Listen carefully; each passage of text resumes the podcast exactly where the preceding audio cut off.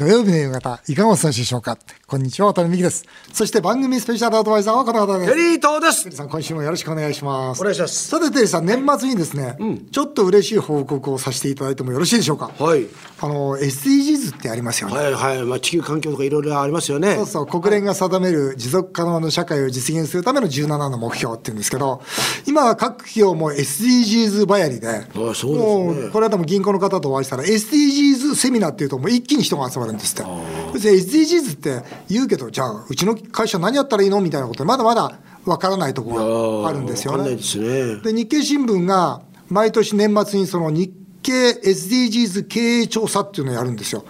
それで、なんとワタミがですね、今回日本の外食産業で第1位と。あら。いうことで日本の外食産業どれだけあるんですか、の中で星3.5で1位になったわけですよ。すごいですね。本当ね、これもこれ嬉しいんですよね。あの、2040年までに再生可能エネルギー100%にするって宣言して、まあ RE100 って言うんですけど、はい。まあそういうので脱炭素社会の実現に取り組んでいるとか、あとやっぱり宅食ってあるんじゃないですか。はい。宅食ってこの SDGs のその住み続けられる街づくりっていうそのおじいちゃんおばあちゃんがずっと自分のす育ったところで生活をしたいというそれを応援するっていうのは実は一つあるんですよ。あなるほど。そうすると宅食なんていうのはまず高齢者の方にお弁当を届けて社会インフラになってるじゃないですか。まあ例えばそういうことだとか、それからあとまあこれワタミモデルって我々呼んで呼んでるんですが、その循環型リサイクルですよね。はい。そのさまざまなお弁当の箱だとか、それから食品だとか、いうものをどんどん今、リサイクルしてるんですね、そのリサイクル率、ワタミすごく高いんですよ。うん。これはあれですね、はい唐揚げの天才のフォークやスプーンもこれね。そうです、そうです、はい。フォーク、スプーンもそうですし、持ち帰りの袋、うん。これもバイオマスの袋を使ってて、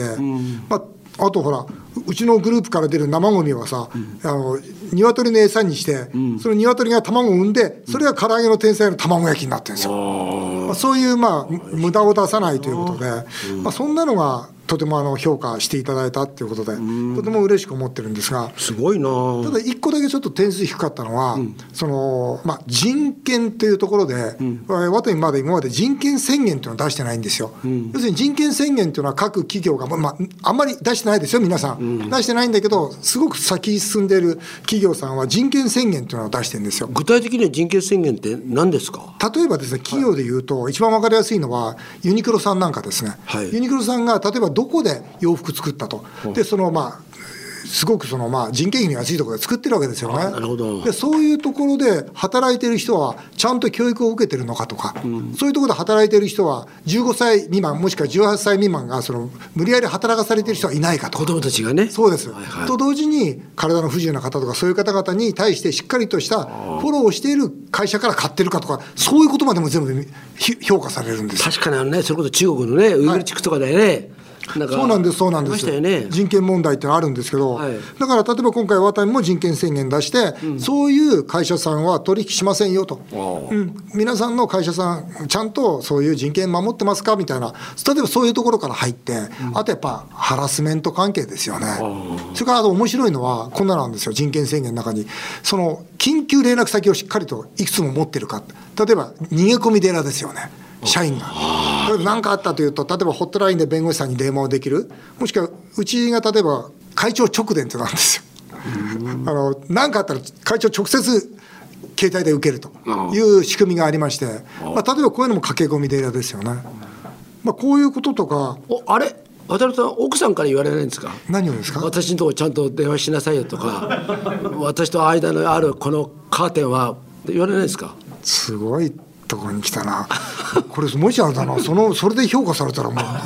外食産業美健なの。外食産業最下位になりますね。変になる可能性はありますよねもう全然連絡は取り、取らないし。あ 取らないねえ、まずいな。テリーさん、これなんか、普段 SDGs とか意識してます？僕ね実はあのそれこそあのまあシャンプーとか？シャンプーうんそういうのはなんかほらなんか環境にいいシャンプーとかを石鹸とかはあと家の洗剤とかは全部捨てるにしてます。いいですね、はい。お水だけじゃないんですか？やっぱシャンプー使うんですか？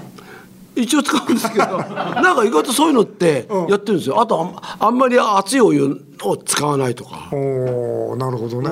僕が今あの浄水器みたいなのを家に入れてるんですよ、はい。でそれの浄水器をつける条件がシャンプーを使わないなんですよ、だからありますよね。シャンプー使わなくてもいい水だって言うんですけどそれは分かんないですよ、でも時々こう浄水器を掃除しに来てその風呂場覗いていくわけですよ。でシャンプーがあったらそれ止めるんですよ、だから僕はあれですよ。シャンプー使わないですもん。何してんの？石鹸も使わないかな。基本的に。え？えあのお湯で浴びるだけ。あ頭は？頭もそう。だまあなんだたすごく汗かいた時とかはたまに使うんですけど、普段は使わないですよ。ワンちゃんみたいですよね。ワンちゃんみたいです。かそれワンちゃんですか？ワンちゃんだと。それワンちゃんですでもいや平気ですよあのなんかままあある程度、あの環境にいいというかそういう洗剤を使えば、うん、そうですね。ぜひ、ワタミやカラヤの天才は SDGs に積極的に取り組んでいるんだなと知っていただき、一緒に地球の未来を考えていただけたら嬉しいです。えーさて CM の後は年末年始のおすすめの本をご紹介します。ぜひお読みください。渡辺美樹さんがおすすめと語る一冊の本が先月文藝春秋から出版されました。それが世襲と経営サントリー佐治信忠の信念という本です。売上高3兆円。日本最大のファミリー企業サントリーを率いる佐治信忠会長はマスコミにはほとんど登場しないことから日本一ミステリアスな経営者とも呼ばれています。本の帯にはサントリー総帥が初めて全てを語ったと書かれています渡辺さんはワタミ1号店からサントリーとお付き合いをし約30年前に僕が日本の居酒屋で一番サントリービールを売りますと佐治信忠さんに宣言をし後にそれを有言実行した深い間柄です経営者やビジネスマンが注目のこの本を渡辺美樹さん独自の解説で紹介していただきますはい、今回は年末年始におすすめの本をご紹介させていただきたいと思います。世襲と経営、サントリー佐治信忠の信念という本を読みました。えー、テリーさんとってもこれ本面白かったんですよ。はいうん、これあの私も大変あの刺激させていただいててお世話になっているサントリーの佐治信忠会長なんですが。もうサントリーといえば売上高3兆円日本最大のファミリー企業でしてあんまりマスコミにも登場しないんで、まあ、蔡さんは日本一ミステリアスな経営者とも呼ばれてるんですがそんな蔡さんがですね本当にうん、この泉さんっていうあれですか編集長の方よくここまで懐に飛び込んだなと思うぐらいその蔡さんのまあいろんな本音をですね、えー引き出しているっていう本なんですが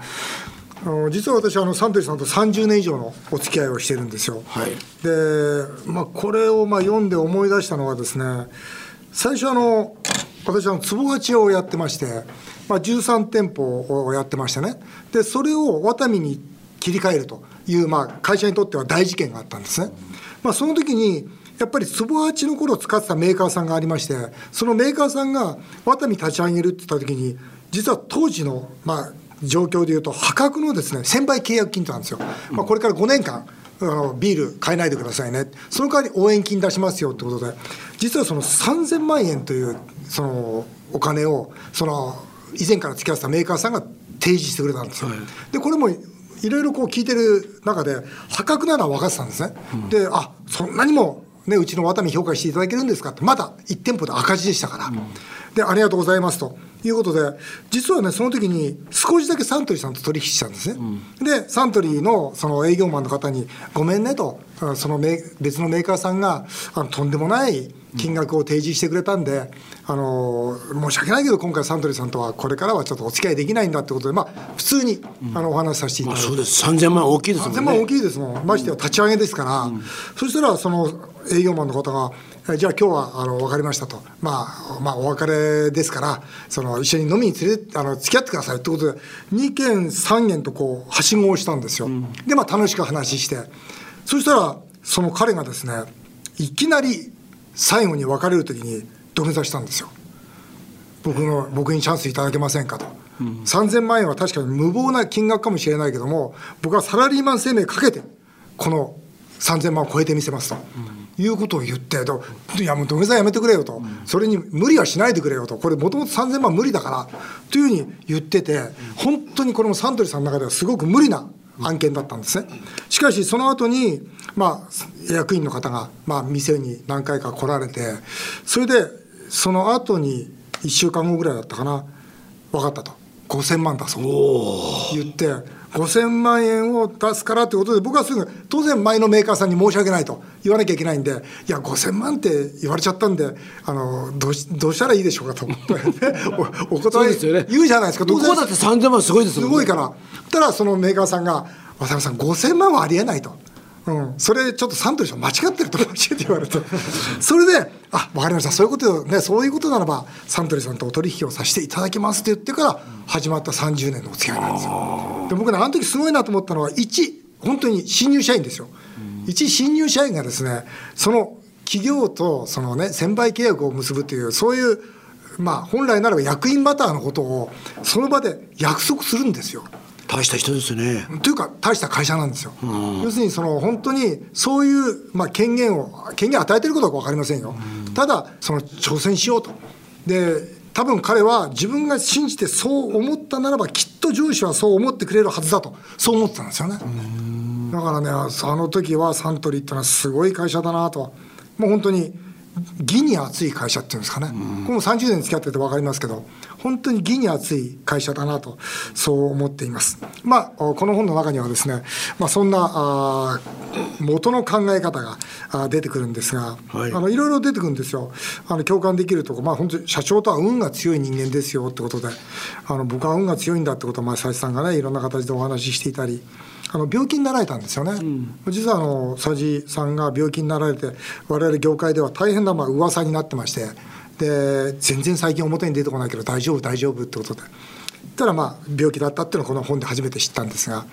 でもその後本当に今はもう元気にですねあの本当に大きな声でゴルフやられてますし、はい、本当に良かったなと思ってます。テリーさんサントリーさんに対してどんなあれですか印象を持たれてますか？僕はね一番印象的なのは、はい。サントリーさんがまずそ以前ビールやってませんでしたよね。やってなかった、まあ、でも前からやってたんですよ、うんやってましたけど、最初やっぱり札幌とキリンがやってたじゃないですか。全然売れなかった。そうですよね、である時にサントリーがビールに参入っていうふうに、はい。まあ、ニュースになった時僕見ててこれ成功するのかなって、まあ他の部分でねウイスキーとか軽い飲み物だったらいいけども、ビールって皆さんほらもうあるじゃないですか、一度決めたらそこっていうの、だからサントリーさん平気なのかなっていうのは正直言ってうまくいかないんじゃないかなって気持ちはありましたよね、まあそれの挑戦したのもそうですしでもそれからねそうやって視野を広げていったっていうんでサントリーってすごい会社だなっていうのは僕にとってはイメージがありますね。なるほどね、あと文化活動とかねサントリーホールとかあるんじゃないですか。赤坂にありますね。やっぱ文化活動とか非常に熱心で、あのまあ利益三部三部主義っていうんですかね、あの経営理念にあるんですけど要するに事業への再投資3分の1お取引様それからお得意様への還元が3分の1それから社会への還元が3分の1ということで、まあ、この利益三部主義っていうんですかねあのサントリーさんの理念なんですけどまさにその通りの経営をされてるなというふうに思いますね。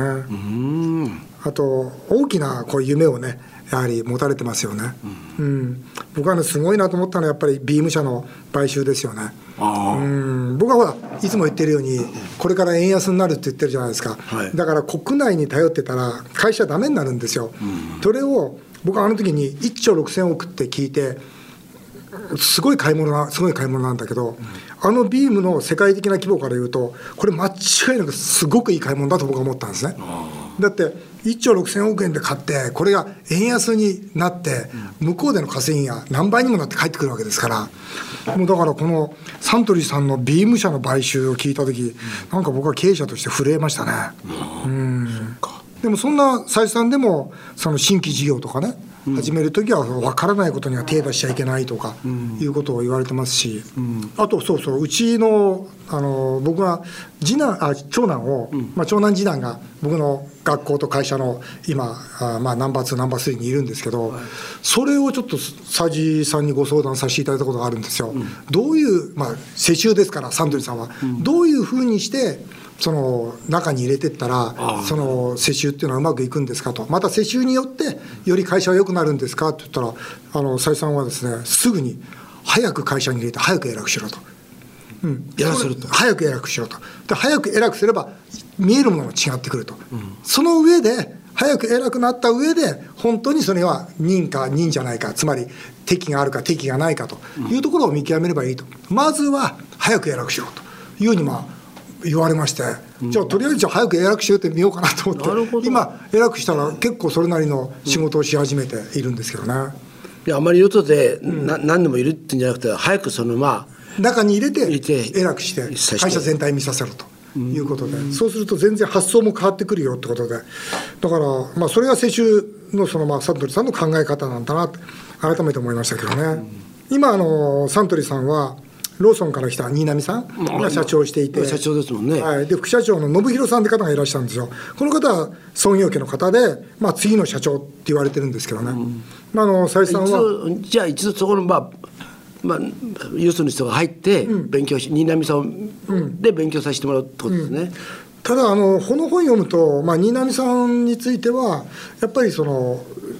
このグローバル企業になるときに必要なトップとして迎え入れてるっていうふうに、こうあのそう伝わってきますけどね、うん。だからおそらくその本当のグローバル企業としてのまだトップとしては、まあ、信弘さんもうちょっと勉強しなさいということで、まあ、新浪さん入れられたんじゃないですかね。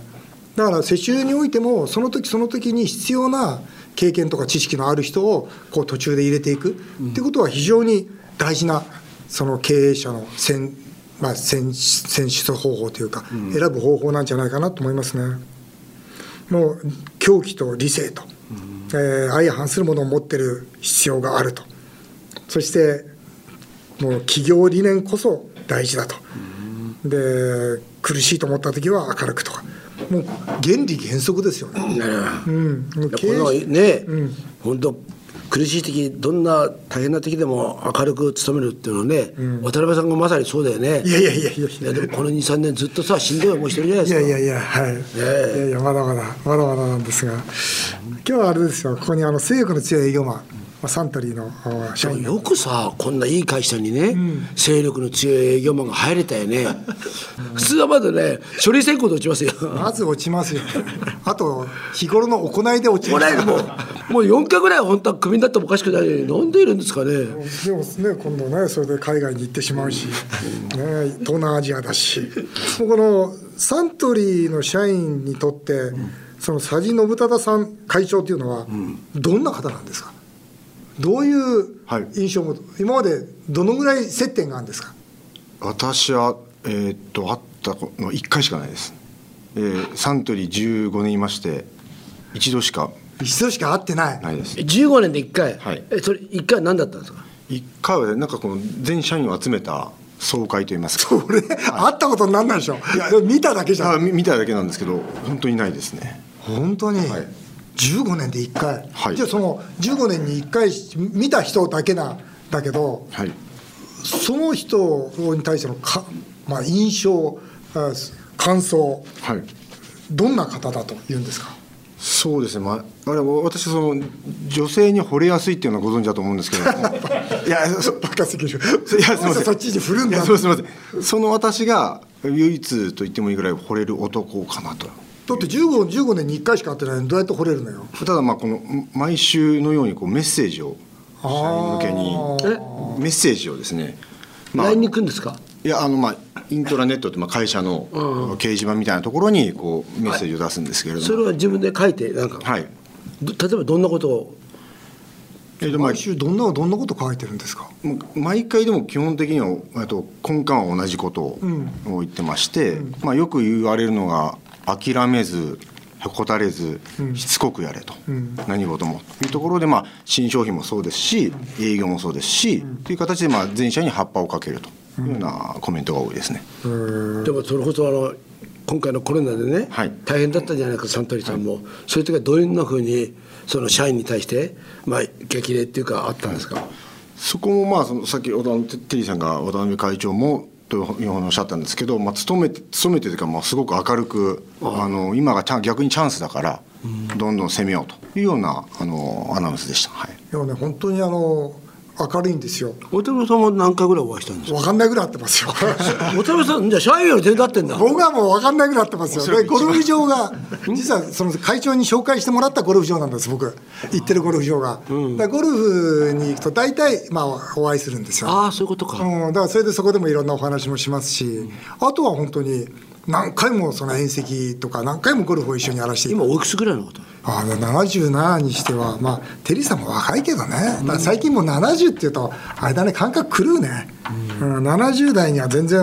思わないもんな。すごい元気で。もうゴルフでもとことことことこ歩いてからでカートなんか乗らないですから、うん、いや本当に。いやでもそんなあね佐治さんがこう語った世襲と経営ぜひ、えー、読んでいただきたいなというふうに思いますあのコロナでもねテリーさん、その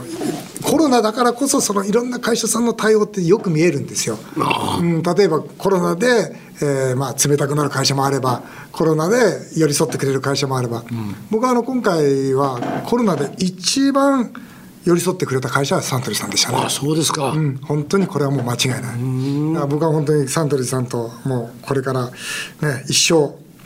この夢をね追いかけていきたいとそう思ってますけど、はい、えー、以上今回は世襲と経営サントリー佐治信忠の信念という本をご紹介させていただきました。日本放送渡辺美希5年後の夢を語ろう。この番組では皆さんからのメールをお待ちしています。渡辺さん、テリーさんへの質問、相談、何でも結構です。そして現在、年末年始スペシャルのゲスト、菅義偉前総理への質問もお待ちしています。メールアドレスは、夢5アットマーク 1242.com 夢5アットマーク 1242.com 菅義偉前総理のゲストは12月31日と新年1月7日放送予定です。ぜひお楽しみになさってください。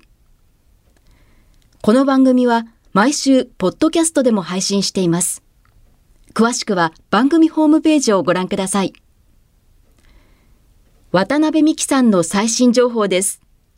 YouTube チャンネル、渡美塾がスタートしました。そちらもぜひチェックしてみてください。渡辺美希5年後の夢を語ろう。この後も素敵な週末をお過ごしください。お相手は渡辺美希でした。